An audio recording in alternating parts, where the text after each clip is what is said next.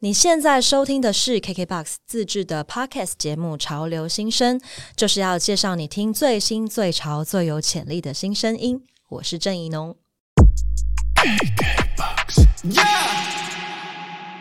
咚咚咚咚锵，咚咚咚咚锵，咚咚咚咚锵，咚锵咚锵，恭喜呀恭喜，发呀发大财！欢迎收听潮流新生 Rising Star，我是郑怡农，宜兰的宜农夫的农，请多多指教。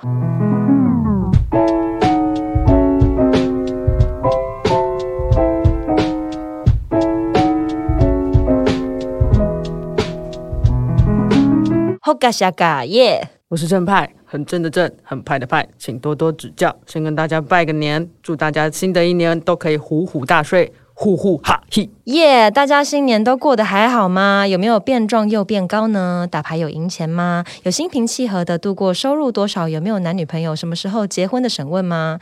没有的话没关系，好音乐好节目陪着你。年后的潮流新生，今天一样介绍给大家酷炫的新生，帮大家疗愈被摧残过后的身心灵。本集的名单确实是可以为大家带来各种不同层面、不同方式的疗愈。不过在这里呢。首先要交由我们的华语编辑正派来为大家介绍这一次很特别的评审名单，有请正派。噔噔，我们这种年纪应该是要担心变胖又变垂吧？你请问你你吧？哎，我们没有同年纪啊。我们你上次不是说我们这个年纪吗？我平常有在重训，你以为我没有吗？过年不可以讲这种丧气话。所以我们要大步的向前潮起来。那今年新的一开始，潮流新生有个 hashtag，就是很新很潮。每年 KKBOX 都会招募一群在学的音乐爱好者，他们就遍布于全台的大学，有自己和音乐独特的见解和品味，也乐于分享。这集呢，我们就特别邀请了很样走的很前面的 KKBOX 校园大使。听听他们对于音乐创作的喜好与品味是什么？所以，让我们来听听这群大学生评审的想法吧。好的，第一组评审来自清华大学的王莹芳、台北大学的黄义婷、台湾大学的蔡慕学、元智大学的柯杰利，还有辅仁大学的孙明宇。这一组乐团呢，就是绿秀眼，他们是这样说的。绿秀妍的声音独特又温柔，她的歌通常没有过多的浮夸的背景音，还有炫技。一把吉他再配上细腻又扣人心弦的歌词，用最简单的方式唱出最动人的故事。曾出过《愿温柔的你被世界温柔以待》，不但是一首很温暖又疗愈的歌，还能让聆听者的烦躁情绪顿时得到平静。本次发行的首张 EP 还跨刀邀请到理想混蛋以及 Crispy 担任制作人，整体比过往带给大家更多不同的感受。如果你还在十说梦人等歌曲，皆已经上架 KKBOX 串流平台，让更多人可以听到温暖的旋律。我刚刚以为你在讲，如果你还在十，我知道，我发现了。啊，好啦。嗯，听完上述评审的内容，不知道大家对于绿秀妍的印象是怎么样呢？呃，真牌，我有点好奇哦，像你这样的一个酷 guy，你的大学生活是怎么样的呢？有参加过什么社团吗？都在听什么样的音乐呢？我怎么可以被酷 guy 讲说我是酷 guy 呢？这真的是，我是一个酷 guy 吗？你现在不是一个酷 guy 吗？我现在盘腿，酷 guy 也是可以盘腿的，他有。盘腿的权利，我只敢说，我不是真的活该，但是我只能说我校园生活真的过得还蛮独立的，因为我求学过程其实蛮坎坷，可是因为说来话长，我想也没有观众想要听。我刚正想问说，怎么样的坎坷法？也真的是不要，没 没完没了。对对，好啦，对啊，然后呢？你继续。好，就是其实我没有什么大学生的校园生活，哎。我觉得小时候好像大家都还蛮向往大学生活，好像很自由奔放。可是因为我求学路程太坎坷，所以我其实都把生活的重心放在学校生活以后。对，那但是我是乖宝宝，就是我其实不太翘课，看得出来吧？我不是很确定。这是不容置疑的。我认识你的时候，我就觉得你看起来很很像乖宝宝，很很怎么样？走在很前面，哪一个部分？你说步伐的部分吗？各种方面，包括你听的音乐啊，还有你就是你了解的，因为你那时候听比较多电子乐嘛，大家想到电子乐的时候都觉得坏坏的啊、真的吗？对啊，所以我有让人家印象有坏坏的过。对啊，，而且你又你又不苟言笑，我哪有啊？而且你那时候头发是直的、啊，看起来比较严肃。靠 没有，谁讲谁最近讲直发的时候？好啦，就是我觉得回到刚刚那一题，就是你知道大大家知道吗？没有人想要知道，但我还是要讲，就是我的体育课就是就算选修到土风舞，还是会去上课，而且还过。就是我是一个欧趴，而且还双主修结束，哦毕业优秀，的好宝宝。对啊，对啊。那讲这干嘛呢？就是讲到我的学校生活。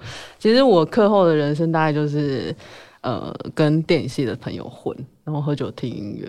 但大三的时候，其实我其实就刚好面试到，就是当时俗称那个文青梦幻工作。就是我们两个人出嫁到这个世界上的一个 地方，就是我到小白兔唱片打工。从此我其实就栽到音乐的世界里面。上完课其实就去上班，下班之后就在听音乐，过这样的生活。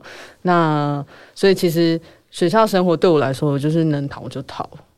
在学校里面的生活其实就很短暂，所以其实我不太能，嗯，想象就是跟大家在学校里面一起去享受啊，然后比如说跟同学相处的时光啊，或者一起去看呃校园校园的呃表演啊这种感觉，其实我好像没有那样子的记忆耶，对我来说，对啊，嗯，对啊，其实我也差不多啦。啊。我知道你也差不多对啊，对对，对啊，就是我呃，应该说有啦。我大学有跟大家一起打篮球，那时候是系篮的，反正 对，跟现在的形象差很远。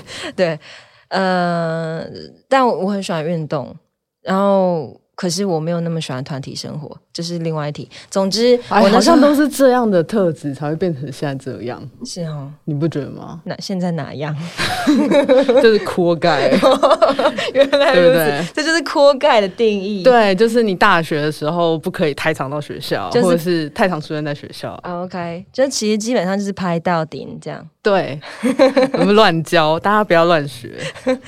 好啦，就其实我为什么要聊到这个呢？我自己是没有参加过，就是那种一起发表的那种音乐性社团，一个都没有。对我都没有参加过。然后我在学校的时候啊，我也不太看社团的演出，所以我是一直到。就是呃，我已经自己在做音乐的工作之后，因为我有去各式各样的校园演出，那有的时候前后会有他们自己的社团这样，嗯，所以我才理解到说，哦，原来社团大家一起玩音乐是什么状态，大家一起创作，然后里面会有什么样子戳戳的部分，可是也会有什么样子很热血、很可爱、很感人的部分等等的。对我是以一个旁观者的姿态去看待的。那嗯，我们现在要聊的这一组呢，绿秀妍，他们就是从大学社团开始的。绿秀妍呢，他们是五个大男生在原治大学的社团组成的团体，他们一起经历了各式各样的成果发表，然后在校园里慢慢建立了呃自己的听众群。那同时呢，他们也开始在网络上面发表作品。二零一九年的时候，他们在 YouTube 上面发表了《愿温柔的你被温柔以待》，开始在各大校园传唱。那现在呢，这支 MV 已经累积了两百多万的点阅率，超多。对啊，其实真的很多。那累积到二零二一年底，他们发行了首张专辑《愿温柔的你》，然后是一个呃很直接的带着疗愈之姿降落的专辑，这样。然后这张专辑的制作人呢，也是入围过金曲奖最佳演唱组合的 Crispy 翠乐团，他们也是一个以疗愈之疗愈之姿跟大家相见的一个乐团，这样、对。那并且在专辑里面呢，他们还找来了已经在校园里面受到许多瞩目的理想混蛋的主唱基丁一起 feat《说梦人》这首歌。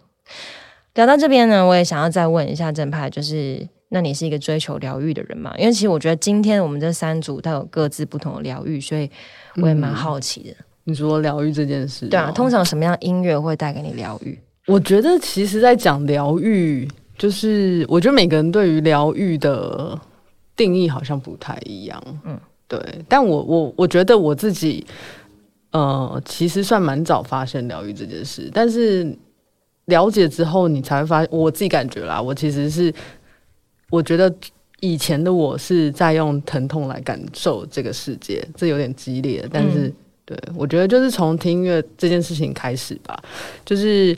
呃，通常我都会是喜欢，就是听到越痛的音乐，那种可以在伤口撒盐这样擦的那种音乐，我就会觉得好像可以赶快好，你就会觉得那个部分有被疗愈到。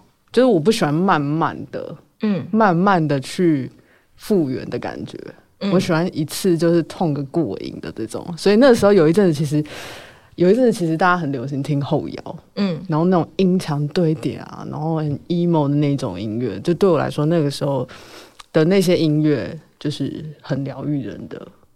对，那当然也有过某一阵子，我喜欢听的疗愈是很单纯的民谣，就是一把吉他就可以把你的眼泪逼出来的那一种。嗯，对啊，你呢？我本身就是疗愈，好了，可以了，可以了。没有啦。其实，呃，就是我我我真的没有想到你会做出这么大，我也没有想到，我刚刚自己突然突然在新年节目哎、出现，那不是很棒吗？讲一些尊重一下节吉祥话。我自己个人很吉祥。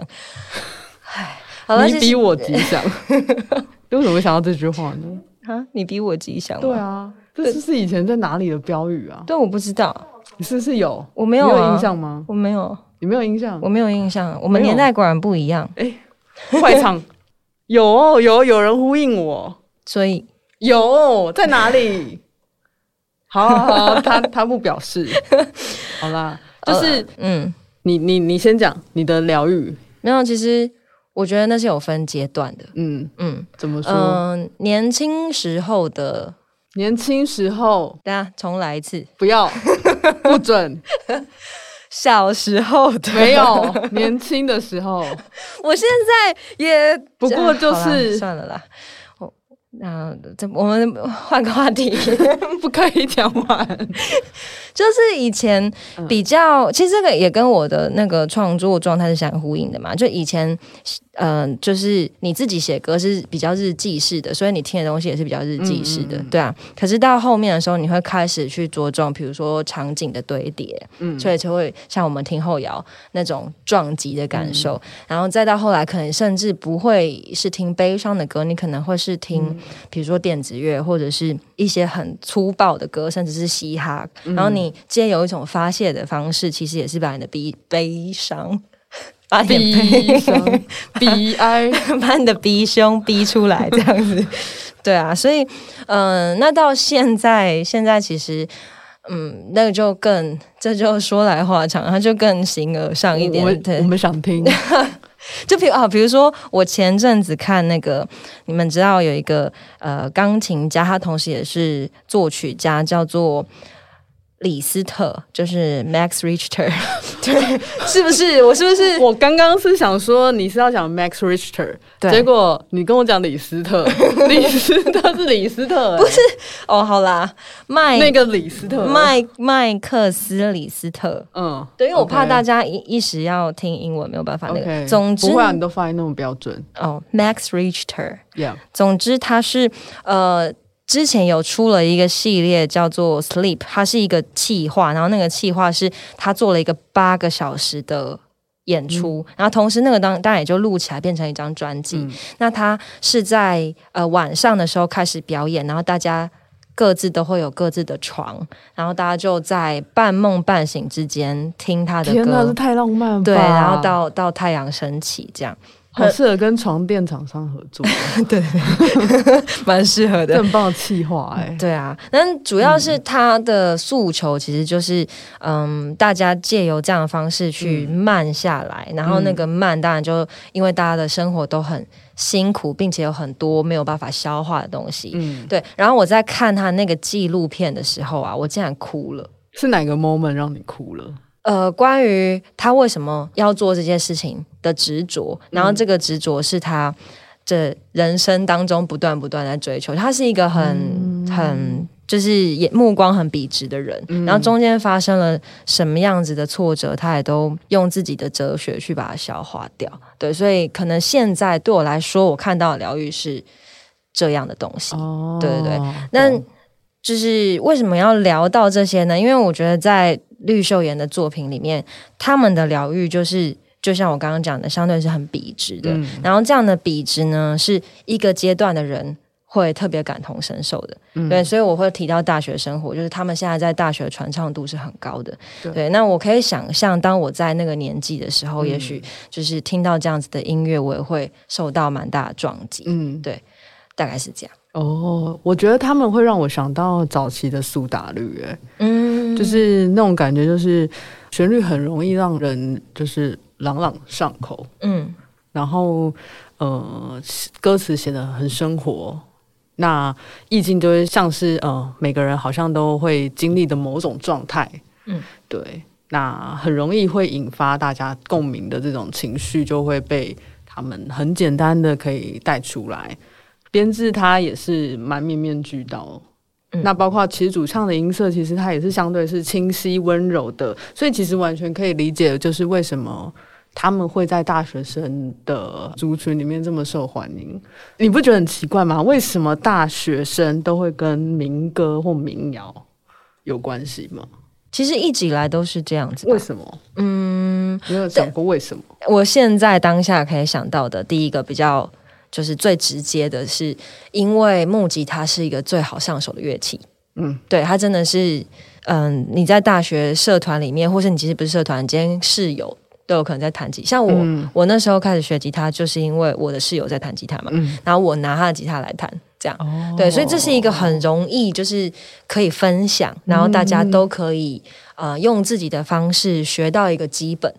对，那甚至可以用自己的方式开始写歌，或者是你可以 cover 别人的歌曲，然后你就可以拿你的 cover 去表演的这样的一个乐器。对，但我觉得现在时代不一样，很有可能就变成是一些效果器，哦，对，有可能，或者是现在都有掌上型的效果器了。对对对对，或甚至是现在一开始就是用电脑。对，对，所以其实反过来说，嗯、所以现在才会有这么多卧室音乐人，对对对对，是这样吗？我们现在开始乱讲，我觉得是吧？是啊，就 那个使用电脑做音乐的，呃，这件事情变得很普遍，对，而且它的门槛变得蛮低的，嗯，所以就是我们现在听到的，就常常在市面上听到的音乐，很多都是电脑，嗯。就是它它有有很多的合成器以及很多的电脑音效，这样，嗯。对，所以相对来说，现在这样子用比较简单直接的配置做音乐的人，反而并没有那么多，嗯，对，然后我觉得，嗯，还能够维持这样的朴质在往前走的人，真的是很值得大家可以 好好的鼓励以及聆听，这样。鼓励。鼓励。对，那我们是不是先来听歌了呢？好啊，那我们就来听听这首绿秀演的歌曲，叫做《愿温柔的你》。想跟我们一起听歌吗？在 KKBOX 听 Podcast 就能听到完整歌曲哦，耶！刚刚听到的是来自绿秀演的《愿温柔的你》，那么接下来呢，我们要再继续校园大使提名人的介绍。这一组提名人包括中正大学李亮杰、台湾科技大学侯佩莹、济南国际大学王玉如、政治大学蔡伟霆，还有世新大学的简佩琴。他们推荐的是谁呢？其实，在之前的节目里面已经出现过了，那就是无限偶像。他们的推荐语是这样子的。Sundial 是一张以时间为主轴、贯穿无限生命历程的专辑。Sundial 中文为日晷，诠释了欧尚在生命各个阶段看待问题的方式。Sundial 万里收录他的经典之作《逆逆》，一首他在游泳时建构的作品。到了 Sundial Two 里，能够听见许多的连贯的曲风。欧尚透过许多取样来完成作品。这张 EP 里运用相似的取样，达成最高境界的和谐。主打歌小林绿以电子鼓 loop 和 bass 为基底，巧妙使用合成器，将情绪的喜怒哀乐融合在歌曲里。EP 包含以外婆视角来撰写的《A Letter from Pale Blue Dot》。仔细观察两张 EP 呢，其实在 Sundial 里欧尚埋下许多伏笔。Sundial One 的最后一首歌 Outro 以及 Sundial Two 的第一首歌 Intro 分别代表了时钟的六点及十二点。顺着曲序听下来，欧尚将送给你崭新的一天。在编制上，欧尚一手包办词曲创作、编曲、录音，同时与 Everydays 合作剪辑，是流行音乐的潜力股。推荐呢喃心声给听众朋友们，很适合微醺的时候欣赏他的歌曲，感受他想表达的感受。欢迎来到欧尚的小宇宙。这个推荐词写的很好呢，对不对？很认真呢。他们应该真的蛮喜欢的。对啊，谢谢他们。真的好啊，其实如果大家有听前面的集数的话呢，上一次我跟正派出现的时候，欧尚就出现在名单里了，而且我跟他本人有了一场我自己觉得蛮喜欢的对谈。嗯，大家可以往前面去收听啦。嗯，我自己是觉得欧尚无论是在创作面或者是明星魅力来说呢，真的都有他的独特之处。嗯嗯，而且特别值得一提的是，我觉得他是一个很有自觉的艺人，因为他很知道自己要什么，而且他做好了充足的准备以及觉悟。那 这真的是很重要的事情，所以在这边呢，就也推荐给所有对任何形式的创作、表演方面有兴趣的朋友，尤其是我想这个节目或许有一些还在找自己路的年轻朋友正在收听，那大家可以认真去听听这些已经付诸行动的，并且做得很不错的艺人，他们在想些什么、做些什么、过着什么样的生活、面对什么样的问题，那或许就会获得一些启发，也不一定。嗯。嗯。那说到这边呢，我就要来问问正派，Q 你 again，Yeah，你是那种很早就知道自己在干嘛的类型吗？我很早就知道自己要干嘛，但是就是我觉得没有办法像欧尚这样子，就是我觉得差别在于，就是你知道自己要干什么，可是你有没有去实践这个自我探索的这个历程？我觉得差别在这里。我很早就发现自己。很喜欢听音乐，很喜欢音音乐。嗯，那但是你也不确定这个喜欢其实跟其他人有什么不一样。那嗯，我觉得比较大的触发点应该就是说我小奇怪，就是这集一直 cue 我讲这么多，大家有想要知道我这么多事情吗？这么 detail？先不要，然后这一集就被关掉。听听看嘛。好，我们从这一集的点击率呢，我们就可以来反省，就是大家有没有想要听到这么多 detail 的事情？好。就是其实我出发点其实是小二的时候，我参加同学家举办教会的夏令营。嗯哼，然后有一天其实就是因为我在礼拜堂的钢琴椅上面看到一把吉他，那时候就看到它就有一种哦，好想碰它那个那个那个悸动。嗯，所以我就伸手偷偷去拨了那个弦的声音，因为那时候很小心翼翼，就是你怕被别人骂。嗯，所以我就偷偷去播。嗯，然后听到那个。弦跟音音像共鸣发出来的声音，然后我就有一种灵魂被弹到的感觉。然后这件事情，它就在很有画面感，是不是？灵魂的啊 一下，对对，真的揪了一下这样子。嗯，对。但是小二的小学生，当然就是只会把这个念头埋在心里面。然后一直到我忘记为什么，就是小五的某一天，我就跟我妈开口说，我想要学吉他。嗯，对。然后我就获得一把一千五百块的吉他，嗯，就学到国中这样子。这是我觉得那个时候，他是只是触发到，呃，我发现自己喜欢听音乐，但是还不知道你可以怎么做，嗯，这件事情，我觉得跟欧尚他在知道自己喜欢音乐，他马上付诸行动，而且他有所创作这件事情，我觉得差异蛮大的，这就是为什么他是欧尚。不过我觉得现在的。就像我们刚刚上一节提到的，就是呃，使用电脑或者是使用合成器的资讯变得很容易取得，嗯，对，所以其实大家很轻易的就可以在家里开始学习这些软体，对对。那可但是呃，你去学习，跟你有没有呃，你有没有很爆发力的创作，或者是或者是你有没有恒心，对，或者你有没有觉悟，这些事情都是有关系的。所以我觉得，嗯。对啦，他我觉得他的持之以恒，还有他目光很笔直的这件事情，所以问题其实目光有没有很笔直？我们就是目光太过于歪斜，就一路上就是看到很多 很很多事情很容易被影响，或者是就是被别的东西吸引，你知道吗？嗯嗯，对。但我我我是目光蛮笔直的，OK，我知道我从你的眼神我看得出来，摄影机可以带到他的眼神，笔直的目光。没有啊，就是因为我之前跟那个欧尚我们在对谈的时候，我记得就我们两个，我自己个人蛮有共鸣的一点，就是他的那个时间规划嘛，然后还有他的番茄钟，对啊对啊，然后还有他很就是呃很早就知道他自己的目标，他要学习的东西，他要克服的东西是哪些？这样，那当然我觉得他做的比我还要快，就是可能甚至他们。就现在这一辈的音乐人，他们可能做这些事情都比我们还要快。嗯，对。那有一部分是因为已经有很明确的方法在那边了，然后你如果够聪明，以及你如果够努力的话，你就可以使用那些方法更快的到达你要去的地方。没错。嗯嗯，所以大家可以在听欧尚的音乐的同时呢，也可以去感觉一下，说这样子的创作人他们嗯现在做出了什么，那他们下一步又做出了什么，然后可能再下一步又再更惊艳你。对对，我觉得这是很值得期待的事情。对，就是看着他们一路进化，嗯的这种感觉。其实我觉得像听欧尚的音乐，就是不知道为什么他会把人带到一种很中空的状态。嗯，不晓得，我不知道是不是大家都有这种感觉，但我有。就是他的创作状态其实就像一种就是 floating，嗯，就你就是飘在空中。那每次听都会有点新的感受。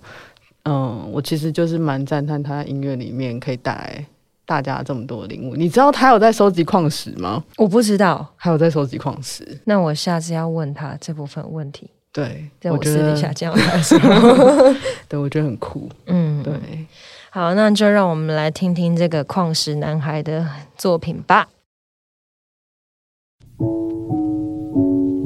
想跟我们一起听歌吗？在 KKBOX 听 Podcast 就能听到完整歌曲哦，耶！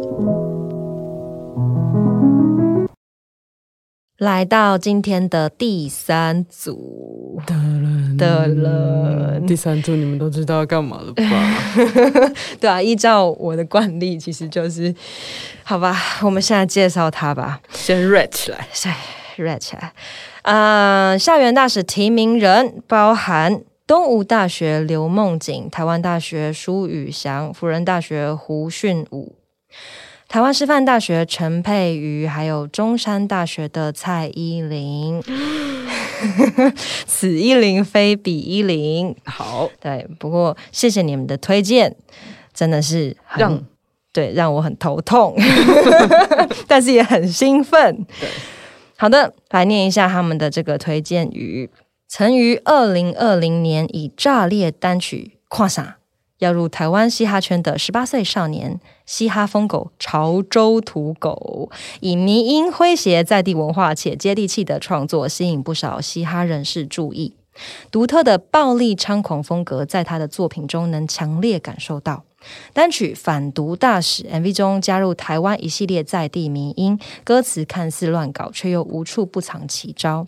今年五月，潮州土狗在成为 Asia Boy 禁药王 Lizzy 栗子师弟后的首张单曲《五十元的槟榔》迅速窜升，内容不吝于开自身原住民身份的玩笑。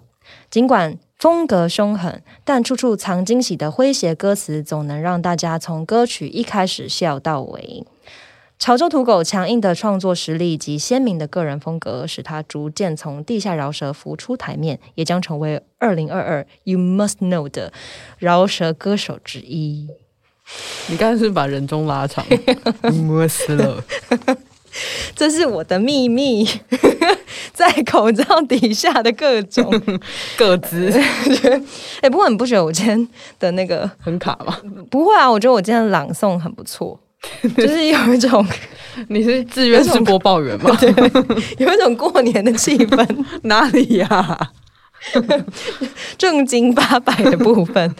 好了，因为其实我觉得大家都写的很好，对啊，然后大家很认真在分享他们对于这些新的创作者的嗯感想。嗯，啊非常非常的谢谢校园大使们。Yes，啊、前面讲到这个过完年哦，可能有一些人需要被好好疗愈一下。对，那个疗愈有分很多种啦，嗯像绿秀妍呢，它就是比较直朴的嘛，嗯就是标准疗愈类的。对，那像欧尚，它就是比较形而上的类型，讲一些时间呐、等等的。对，那对我来说呢，能够搞出来，而且边搞边笑也是一种。嗯，我们的第三组就是潮州土狗，我自己是觉得相当疗愈啊，就是因为大家不要看我这样，在我小时候其实也是就是有听一些 MC Hard Dog 或是 Doggy 这种，你会在家就是跟着歌这样念吗？我会啊，真假的？对啊，而且以前就是那个。因因为我是长孙嘛，所以我嗯听什么，我的堂弟妹就会跟着听什么。哦，所以你是家里的 KOL，对对对，有一点类似这种概念，怎么样？我觉得很屌。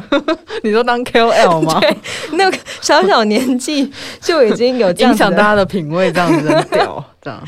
对啊，但是哎，总之我反正那时候过年的时候啊，就一样是过年的时候，回家就真的是一群小朋友窝在房间里面一起唱《九局下半》跟《台湾颂》。哇，对，你可以想象那个画面。感觉你那时候就很臭屁耶。没有，那时候我我堂弟妹比较激激烈一点，堂弟妹会在后面帮你送，都会熊送，帮你付。没有这样太不酷了哦。这么酷吗？台湾送要有人付。对啊，哦你一个人唱完怎么行而？且他后面有二，还是他们是唱二的部分？没有没有，但是我们会是一起念台湾颂，都会熊颂这样，哦是齐声。对，我们大家都是主角。你们好质朴啊！果然是宜宜兰的音啊。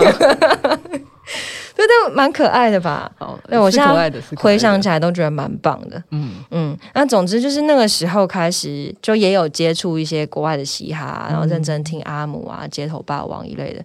对，所以就是呃，知道要介绍潮州土狗的时候，我是又兴奋又紧张。我觉得它是一个既让人赞叹又不太确定自己该不该说喜欢的存在，就让人很纠结的 那种奶油感。也对，没有没有，主要那个主要是就是你如果说喜欢，可能有些人会想说哇，你口味这么重这样。哦对，然后或者是因为它里面毕竟有一些比较政治不正确啊的部分，对对对。可是说实在话，我是很钦佩的，因为我觉得他是一个很聪明的创作者，嗯就是他很知道节奏跟语言之间的关系。嗯。讲到这，怡农老师又来开始了 说到语言这对啊件对不起，我就创作宅。对，就是他用词很精辟又很幽默，然后可是他同时又就是还是很有爆发力的，然后所以然后他可能用一种比较暴力的方式去诠释。对，可是然后有的时候说实在话，身为女生，可能听到他的一些词汇会皱眉头。嗯，对对对，尤其是如果你有点意识的话，对，可是 什么意思？就是醒来的时候 就是你，如果你有一些就是比较女性方面的一些想法的话，就是你听到的当下的感受是什么？就皱眉头啊，立刻皱眉头，立刻皱眉头啊。没有，我我觉得这蛮厉害的。就是我想要分享一个，就是很有趣的经验，就是有一次我去健身房，又要讲自己的事情，到底有多少人想听？没有人想听。反正就是有一次我去健身房，我在运动的时候，嗯，健身房都放音乐，然后就放出一个让我皱眉头的音乐，然后我真的是受不了了，我就冲出去柜台，我说：“你们现在在放什么？”然后我就自己侧过去看那个荧幕，嗯然后发现他在放《禁药王》的例子。嗯，对，然后我觉得那种感觉是，呃，我后来有意识到这件事情的时候，我就发现，哎，他们是用这样子的方式在洗大家的耳朵，嗯。对，所以我觉得他们真的很聪明，嗯。对，这是一个小小的经验分享。嗯，我觉得大家可以试试看，在大过年这段时间呢，在家族聚会的时候放放看潮州土狗的歌。我觉得我很期待大家在家族试听会里面，呃，收到的一些 feedback。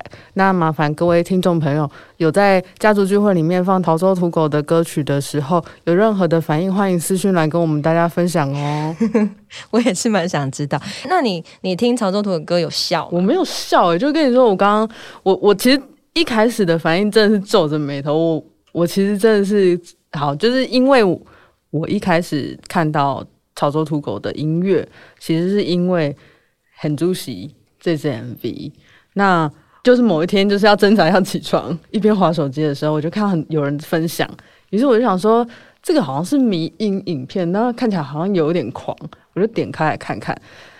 那点开之后，就越看越不对劲，就觉得哎、诶这看起来不是认真，它不是一个迷音，它是认真在拍。然后一一边看就觉得，哎、哎、怎么好像有点意思，就是好像有点好看，也太有心了吧？那因为影片它其实是拍的很抢眼啊，很抢戏，然后你就想要把它看完嘛。就看完之后，我就忘记他唱什么，因为根本没有认真听。但我只知道他在里面骂了很多东西，所以我看完影片之后，我又回头去 repeat 一次，然后又被骗了一次 quick。对，然后我觉得这一点就让我觉得，哦，他好聪明哦，嗯，用这种方式，就是你会再回去多听或是多看他想要讲的东西。嗯嗯对嗯嗯嗯。我自己的话，就是像刚刚提到的，就是身为女生嗯 会皱眉头的部分，因为我觉得长到这个年纪，其实就是身为女性的感受变得很完整嘛，然后她会思考多思考比较多，就是呃性别意识的问题。然后，可是，在身为创作者的时候呢，我听到看到完全没有想过、没有遇过的创作视角，然后并且做得很好、很酷的时候，嗯，其实我都会觉得很兴奋。所以我就多自兴奋，就是我就会觉得哇，怎么怎么办到的？然后以及到底到底他的脑袋逻辑是怎么养成的？我会很想知道。嗯对，那就是又回到我创作宅的部分，因为我很喜欢解析别人的创作，对，所以在我听到他使用某一些很就是。就这个词汇接这个词汇，就明明好像看起来就不通，可是不知道为什么他接起来就觉得很有道理。然后拆开你的小脑脑。你现在在唱吗？对，对之类的。但总之就是在他的歌词里面有非常非常多这样子的瞬间，所以才会这么受到大家的喜爱嘛，就大家会去讨论这些东西。对，所以我在看到的时候，在听到的时候，我我也是会。就是觉得好像蛮喜欢的这样，所以我就会自己在那边拉扯，因为你的拉扯是指就是因为我你想要这样子的创作方式，但是不是不是那个拉扯，就是在于如果身为一个女生的话，嗯，我会觉得有点嗯汤。哦对对，可是身为一个懂创作者的话，我会觉得很钦佩。懂，对对对，所以那个我我我后来是有慢慢的，因为就是还好，比如说像就是今年在潮流新生这样子的身份，嗯就这些身份都可以让我用一个比较宏观、比较多元的角度去看待创作嘛，对。嗯所以，嗯，我觉得我就是找到一个比较宽广的态度，然后哦对，希望就是可以理解身在跟我看似好像很遥远的文化里面的创作人，他们都在想些什么，对。然后他们的幽默感跟他们的愤怒是在什么样的成长环境里面产生的，然后未来这些人又会为我们的娱乐产业带来什么样的影响？嗯。那去理解这些，我觉得是。蛮棒的事情，就是到目前为止我收获很多，嗯。对，然后我也更看懂，就是听音乐大家都在想什么，嗯。所以我也算是借由这个部分来理解这个世界，这样，哦，对啊，了解，嗯而且这几年其实本土嘻哈的成长快到，我觉得就是好像你，我自己是觉得快到跟不上他们的脚步了，你有这种感觉吗？好像有诶、对啊，嗯而且这个流派相对于整个在听音乐的族群来说，呃，就不是听音乐族群不止啦。那我觉得对一般大众来说，他们的渲染力跟感染力是相当强大的，就包括呃。不管是他们用台语，现在又加上有原住民母语，还有时下用语的这些结合，这种草根性，好像就是，呃，我们要讨论的东西，它好像甚至不是只有音乐这件事，也包含现在的流行文化的改变，就是像你刚刚说的整个娱乐产业的变化这样子，嗯嗯，对啊，嗯。我觉得就是它其实呃不是只是对于一般嘻哈音乐的想象，它甚至是创造另外一种嘻哈音乐的可能性，嗯。对啊，我觉得这样子的改变，就是我是惊艳的，嗯嗯，嗯嗯嗯，对啊。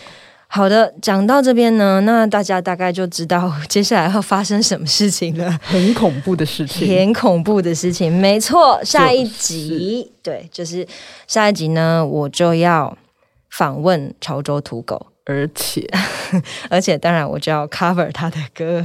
那其实哪一首？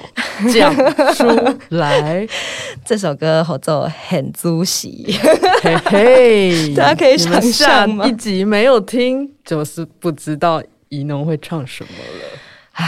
人生真的好难哦。但是但是好啦，我勇于挑战，我开心挑战，挑战。对我各方面的挑战。好。哦，好，那我们就期待下一次喽，下集见，拜拜，拜拜。最后，我们要谢谢今天参与评审的校园大使们。那我们就先来谢谢李亮杰、侯佩莹、王玉茹、蔡伟霆、简佩琴。黄泰荣、胡琪、陈映蓉、洪宇轩、李映轩、刘梦景、舒宇翔、胡训武、陈佩瑜，还有蔡依林。王银芳、黄义婷、蔡慕学、柯杰丽、孙明宇，谢谢大家。谢谢。